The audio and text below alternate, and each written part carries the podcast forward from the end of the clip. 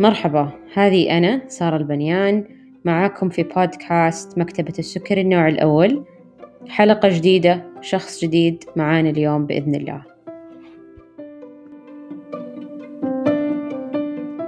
أنا جدا سعيدة اليوم بحضورك معي لأن عندك جدا قصة مميزة وغير دارجة. ما راح أطول كثير، راح أعطيك المايك الآن. أبغاك تعرفيني عن نفسك، كم سنة متعايشة مع السكر، وهل تستخدمين مضخة أو أقلام؟ أول شيء الله يحييك سارة، أنا أسعد إني موجودة معك اليوم. أنا تقريبا صار لي 3 سنوات شوي متشخصة بالسكر، وحاليا أستخدم مضخة ميدترونيك. ممتاز. طيب القصة المميزة في قصة شهد إنه عن البحث عن التشخيص الصحيح. قد يكون يمكن العنوان غريب. شهد لها قصة مميزة مع قصة تشخيصها مع السكر غير عن كل القصص اللي نسمعها، فأباك شهد تحكي لنا كيف أول مرة عرفتي فيها أن عندك سكر، شفتي سكرك مرتفع.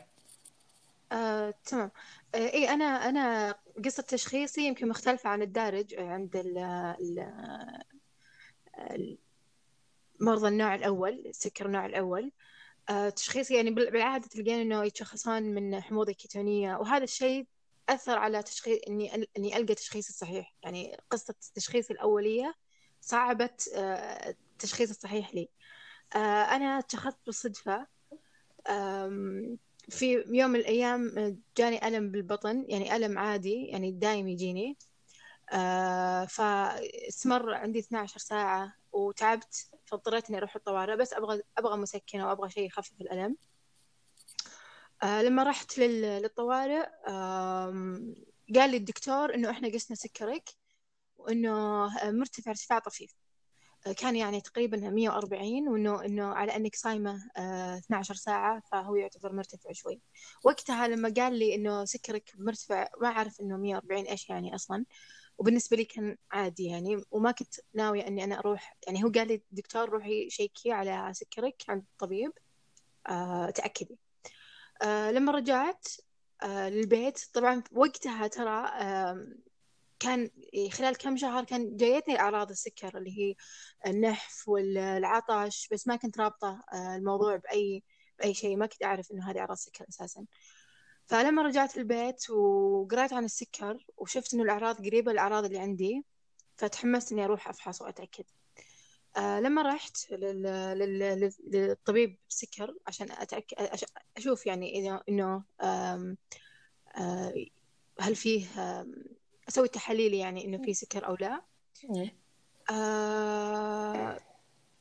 الفحص الأول الراندوم إنه كان أتوقع 250 أو شيء، فديفينتلي قال الدكتور إنه you have diabetes أكيد يعني. وعطاني كذا تعريف عن أنواع السكر، وإنه ترى في تايب 1 وفي تايب 2، وإنه لازم نسوي لك فحوصات عشان نتأكد وأنت أي تايب. طلع التراكم عندي 12 وقتها. سوالي التحاليل الأولية اللي هي عشان يعرف أنه تايب 1 أو تايب 2، وعطاني برضو جلوكوفاج إنه أجرب جلوكوفاج. فلما جيتهم بعد أسبوع كان جلوكوفاج نفع معاي، يعني كنت جايتها بقراءات يومية توصل 80. فهو ومع التحاليل اللي وصلت إنه كان ما فيها مع النيجاتيف الأجسام المضادة، فعلى طول قال أنت تايب 2، خصوصا إنه الجلوكوفاج نفع معاي. وأنا فعلا وقتها أنا كنت أخذ الجلوكوفاج والدايت حقي ستريكت مرة، يعني ما كنت آكل كارب أبدا أبدا، يعني زيرو كارب. أنا خلاص كنت متخوف، ما أبغى أشوف أرقام عالية، فالتزمت بدايت مرة شديد. جلست على الجلوكوفاج 3 شهور ونزل من 12 إلى 6 من الجلوكوفاج بس، ومع الدايت اللي أنا كنت متبعته. فهذا بالبداية أنا كنت خلاص متعايشة أني أنا تايب 2، وكان زي ما قلت لك نفع معاي يعني أول كم شهر. بعدها بعدها بكم بعدها يعني طب ما طلعت معك كذا زي يعني ولا مرة كذا حسيت إن في علامة طلعت تقول لا يمكن احتمال في شيء غلط؟ لا، بداية أنا مرة مقتنعة إنه أنا خلاص تايب 2، بس مع الوقت اكتشفت إنه أنا قاعدة يعني لما أقرأ عن الناس اللي عندهم تايب 2 أشوف شلون يتعاملون مع الحالة، شلون يتحكمون بسكرهم، أسهل بكثير من الوضع اللي أنا كنت عايشته. أنا كنت مرة أتعب عشان أتحكم بالأرقام. غير كذا بعد 3 شهور هذه بدأ سكري، بدأت أفقد السيطرة، يعني بدأت حتى مع الدايت الشديد اللي أنا أسويه ما أقدر أتحكم بأرقام، يعني بالرينج. بدأ يرتفع تراكمي عندي، بدأ يوصل 7، بعدين يوصل 8، بعدين يوصل 10، لين وصلت 11. ومع أني أنا ملتزمة بالعلاج وملتزمة بالدايت، فكنت يعني كنت أشوف الناس لما أقرأ مثلا حتى كلام الدكاترة يتكلمون عن تايب 2 أحسه أسهل بكثير من اللي أنا عايشتهم. أقول ليش أنا ما أقدر أسوي نفس الأشياء؟ يعني أوكي هم يقولون بس التزمي بغذاء متوازن، الرياضة ومدري أو العلاج، وأكيد سكرك بيكون ممتاز. أنا أسوي كل هالأشياء وما ألقى نتيجة، ما كنت ألقى نتيجة أبدا بعد زي ما قلت لك بعد 3 شهور هذه. فكان بالنسبة لي مرة يعني حتى أهلي كانوا يقولون أنت وصلتي مرحلة توسوسين، ترى شوفي فلان إنه عادي، يقدرون يأكلون، يقدرون يسوون اللي يبغون وعادي يعني، بس ملتزمين بالعلاج. كنت أحس إنه في مشكلة، في شيء غلط قاعد يصير، ما أدري، ما كنت عارفة، بس ما كنت شاكة أبدا بالتشخيص، يعني ما كنت أقول أوكي أنا تايب 1 أبدا، ما شكيت. يعني كنت أحس في مشكلة فيني أنا، يا أما أني أنا ما عرفت ألتزم بنظام غذائي صح، أو أنا مقصرة بالرياضة، كنت أحط اللوم على نفسي يعني.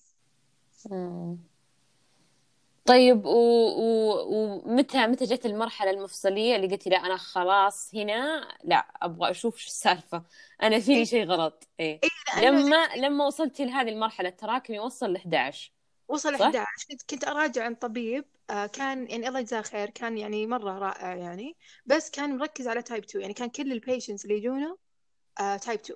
فأنا كنت أتابع عند هذا الطبيب، كنت كل مرة أروح أقول له دكتور إن تراكمي يوصل كذا، تراكمي كل ما لا يرتفع، يعني كل زيارة ألقاه مرتفع أكثر. كان كل مرة يعطيني علاج ثاني مختلف، حبوب يعني. جربت يمكن 6 أنواع، كل مرة أجرب وأرجع له إنه ما في أي تأثير. وكان يقول لي طيب التزمي بالرياضة، قللي كارب، وكنت أقول له دكتور ما أقدر أقل من كذا خلاص، يعني أنا سويت كل اللي أقدر عليه. طبعا هذا استمر كله خلال سنة أو أكثر، سنة ونص أو سنة تقريبا. إيه يعني وصلت تقريبا 2 وأنا كذا، يعني أنا ترى وصلت مرحلة إنه ما أقيس سكري، خلاص يأست يعني، ما أبغى خلاص، ما أبغى أشوف، يعني أحس إني ما قدرت أتصرف يعني. فكانت ما تلمين جتني فترات يأس، ما كنت يعني ما كنت أبغى، بس لكن يوم وصل 11 قلت لا وصلت 11، هذا رقم نفس التشخيص أول ما تشخصت، يعني في شيء غلط. فلما وصلت وش اللي النقطة المفصلية بالنسبة لي إنه غيرت الدكتور، لما قال لي إنه ارتفع عندك الكوليسترول، خلاص أنا جاني يعني خلاص ما أبغى، يعني أحس إني أنا قعدت يعني هنا ارتعتي وقلتي لا لازم أشوف شو طلعت من العيادة أصيح على طول، حديث عن دكتور ثاني، أبغى خلاص أشوف وش أبغى دكتور ثاني يعني. فالحمد لله ربي يسر لي يعني. والطبيب الثاني كان مركز على تايب 1، فهذا الشيء إنه يصير عنده برسبكتيف مختلفة، يعني يقدر يشوف الموضوع من نظرة مختلفة. وإنه أصلا أول ما شافني قال أنتي ديفينيتلي تايب 1، مش تايب 2 أصلا. طيب ويعني بالضبط إيش كان أصعب شيء في الفترة اللي قضيتيها وأنتي يعني بشيء بتشخيص ودواء ما يناسب حالتك؟ هل تحسين كان الصعب إنه تلتزمين بشيء وأنتي في النهاية تجيك نتائج غير الجهد اللي أنتي قاعد تحطينه، ولا إيه ولا إيش إيه ولا أنتي تحسين إنه لا إنه كان يعني مثلاً إنه تحسين مثلاً لا كيف إنك أنتي مرة كنتي على حمية مرة شديدة ما كان فيها زيرو كارب، يعني تحسين هذا الشيء كان يمكن الأصعب؟ أو يعني إيه بالنسبة لي كلهم أنا زي ما قلت لك إنه أنا وصلت مرحلة أهلي يقولون أنت موسوسة، ما كنت يعني ألقى نتيجة، أتعب مرة وما ألقى نتيجة. وكان يعني عرفتي شغلي الشاغل إني أضبط سكري، ما كنت عايشة يعني ما كنت أعيش حياتي بشكل طبيعي. وبالك صافي تحسين بالك طول الوقت مع سكرك. اي وما أقدر يعني ما أقدر أتعايش مع يعني مثلا لما أطلع، لما أكون بإجازة، لما أكون مع ناس، كله كنت ألقى صعوبة مرة إني أتحكم بسكري، كأني ما عندي تولز، عرفتي؟ كنت جالسة غصب عني لازم أنزل الأرقام وما عندي التولز اللي تساعدني، فكان يعني واضح إنه في شيء خطأ. صح، عميق جدا جدا اللي قلتيه، إنه أبغى أنزل سكر بس ما عندي التولز. طيب وكيف ردت فعلك أول ما رحت إنك أول تحسينك كذا ارتحت وإنك راح تستخدمين أنسولين؟ كيف؟ أسعد أيام حياتي لما عرفت إني أول، يعني مرة انبسطت. يعني بالعادة يعني لما أتوقع أنت يمكن الوحيدة اللي لما عرفت إنك نوع أول انبسطتي. إيه، لأن بالعادة لما ترى بتستخدمين أنسولين طول عمرك بيزعل، يعني إنه لا ما أبغى، يعني تضايقين، هذا ردة الفعل الطبيعية. حتى أذكر أختي تقول لي بالعكس، أخيرا يعني شيء تقدرين أنت تتصرفين فيه، تقدرين أنت تتحكمين، يعني عادي، يعني بتعيشين طبيعي، بس اللهم أنت اللي يعني بدال البنكرياس أنت بيكون عندك الأنسولين. يعني فكنت أقدر خلاص، بديت أحس إنه انفتحت لي الحياة. الحين كل ما يذكرني سناب شات باليوم اللي أنا بديت فيه أنسولين أحس إنه هذا يوم استثنائي يعني بحياتي. فالحمد لله يعني إن ربي يسر لي، وحتى العيادة اللي راجعت فيها كانوا حتى يعني حتى لما بعد التشخيص الصحيح حتى تشوفين الكوميونتي نفسها اللي تشارك نفس التشالنجز حقتك، فتحسين إنه تلقين ناس يشاركون نفس التجارب، نفس المعاناة. أصلاً هذا بحد ذاته داعم. مو أول أنا كنت ضايعة، ما أقدر، حتى ما كنت أنتمي للتايب 2، التشالنجز حقتهم مرة مختلفة عني. تلقين دائماً وش اللي أقرأ إنه يلا نزل وزنك علشان تقدر تقلل الأدوية. إيه، وإنك ترى يمكن تترك الأدوية. أنا أصلاً مو سمينة، ما عندي نفس التحديات حقتهم، مختلفة تماماً. ما كنت أنتمي للكوميونيتي حق التايب 2، وكنت أناظر تايب 1 أنسولين، وأنا أنا أصلاً ما كنت أدري وش يقولون البيزل وما أدري إيش، كنت ما أفهم هذه الأشياء. فما كان عندي مجتمع أو ناس ممكن أستفيد منهم، فكنت أحسني كذا لحالي ضايعة. لكن الحين مع التشخيص الصح، حتى أنك تقدرين تحلين مشاكلك، تقدرين ترجعين للناس يشاركونك نفس الشيء، التثقيف، كل شيء يعني مختلف تماماً. يعني الحمد لله كان مرة شيء يعني نقلة.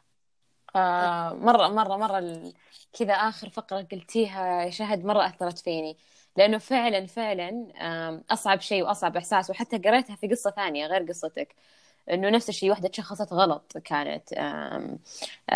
وأصعب شيء إنك أنتي تحسين النفس المعاناة حقت النوع الثاني، أو النوع الخطأ اللي أنتي يعني تشخصتي فيه ما تنتمين لها، وأنتي ما أنتي عارفة تنتمين لمين، فبالتالي ما أنتي قاعدة تستفيدين من التجارب اللي حوالينك أو تطبقينها عليك. فتقولين يا ربي، يعني هل أنا فيني خطأ؟ هل أنا؟ ومرات صعب إنك مثلا الواحد، يعني خصوصا الواحد إذا كان شخص متعلم يعرف إنه دائما يعني أكيد كلام الدكتور أكيد حيكون صحيح، فصعب إنك أنت دائما بتلومين نفسك قبل ما تلومين أو تغلطين كلام الدكتور، إلا لما توصل مرحلة تقول لا أنا اللي وصلت له ما هو قاعد يضبط معاي. بالضبط. مرة صراحة يعني أوجستي، وما يعني جدا أنا أشوفني مرة يعني أحس إني كأني أول مرة أسمع القصة. ما أعرف إذا عندك شيء ثاني تبغي تضيفينه من يعني بعد ما تشخصتي بالنوع الأول، في نقطة حابة تضيفينها أو حابة نختم؟ لا، بس أنا قد شفت قصة شبيهة لقصتي، كنت أعرفها البنت، كان فيها نفس الشيء، تشخصت بعمر شباب يعني مش طفلة، وكانت نفس الشيء تشخصت بداية تايب 2. كنت ودي أوصل لها وأقول لها روحي تأكدي ترى أنتي مش تايب 2، أنتي تايب 1 بس ما تدرين، لأنه في شهر أنا ما كنت أدري عن شهر العسل، قصة شهر العسل مو شرط يعني كانت هي نفس معاناتي، ما تقدر تتحكم بالسكر. فأتمنى أنه دائما العمر هذا اللي هو مو أطفال ولا كبار، يكون في يعني ريإيفالويت لهم، لأنه ترى ممكن أنه احتمال كبير أنه يكون في تشخيص خطأ، ولو أني أنا تأخرت بالتشخيص كان ممكن أدخل في موضة كتونية ولا يصير عندي مشكلة. صح. فهذا الشيء اللي أتمنى إنه سواء البيشنتس نفسهم إنهم يحطون هذا الاحتمال، أو الأطباء نفسهم إنه ترى مو شرط إنه أنا جيت تشخيص مبدئي إنه يكون صحيح. بس يعني أتمنى إنه يصير يعني عشان ما حد يعاني نفس المعاناة مرة ثانية يعني. أتفق. أشكرك مرة شهد على مشاركتك تجربتك.